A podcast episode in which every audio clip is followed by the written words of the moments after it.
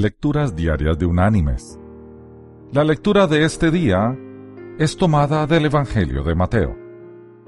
Allí en el capítulo 22 vamos a leer desde el versículo 37 hasta el versículo 40, que dice, Jesús le dijo, Amarás al Señor tu Dios con todo tu corazón, con toda tu alma y con toda tu mente este es el primero y grande mandamiento. Y el segundo es semejante. Amarás a tu prójimo como a ti mismo. De estos dos mandamientos dependen toda la ley y los profetas. Y la reflexión de este día se llama La diferencia entre una desgracia y un desastre. Durante la segunda mitad del siglo XIX, dos hombres fuertes compitieron por el liderazgo del gobierno de Gran Bretaña. William Gladstone y Benjamin Disraeli.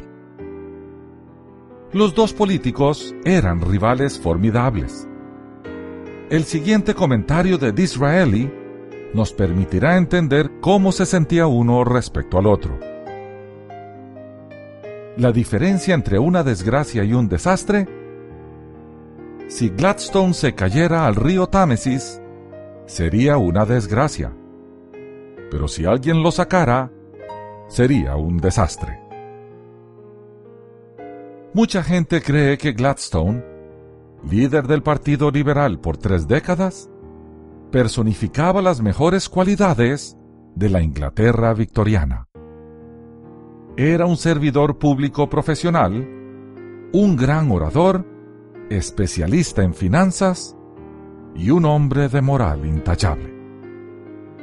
Fue primer ministro del Reino Unido por cuatro periodos diferentes. La única persona en la historia de la nación en lograr tal honor.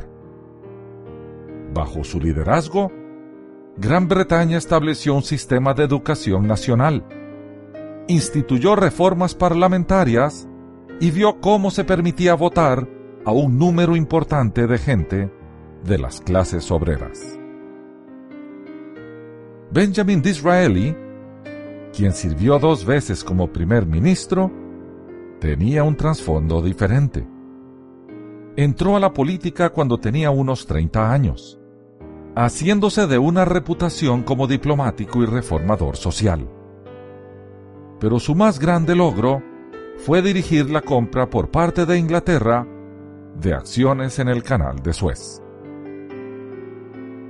Aunque ambos hombres hicieron mucho por Gran Bretaña, lo que los separaba realmente como líderes era su acercamiento a la gente. La diferencia puede ser ilustrada por una historia contada por una joven que cenó con cada uno de ellos en dos noches consecutivas.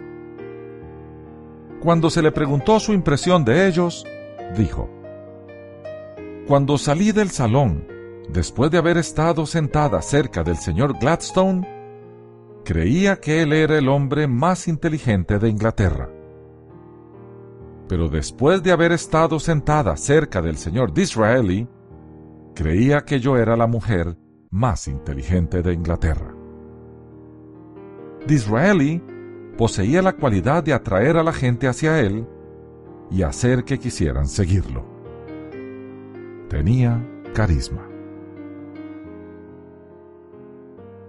Mis queridos hermanos y amigos, la mayoría de la gente piensa que el carisma es algo místico, casi indefinible, que es una cualidad que se trae de nacimiento y que no se puede adquirir pero eso no es cierto. El carisma, dicho claramente, es la habilidad de atraer a la gente hacia sí mismo. Y como otras características del carácter, se puede desarrollar. Una persona genuinamente carismática es aquella que puede ponerse en la situación de otros, comprenderlos y actuar en consecuencia. De esta forma, las personas se sentirán atraídas hacia Él. Por lo tanto, carismático y empático vienen a ser casi lo mismo. Ambas cualidades implican la comprensión de la situación de los otros, pero no mueven a la acción, solamente a la atracción. Jesús, por otra parte, nos mueve a la acción. A Él no solo le interesa que conozcamos las situaciones de nuestro prójimo, le interesa que actuemos en su favor. Así lo hizo Él, y asimismo lo debemos hacer nosotros. Eso es precisamente lo que quiere decir ser sus discípulos. Que Dios te bendiga.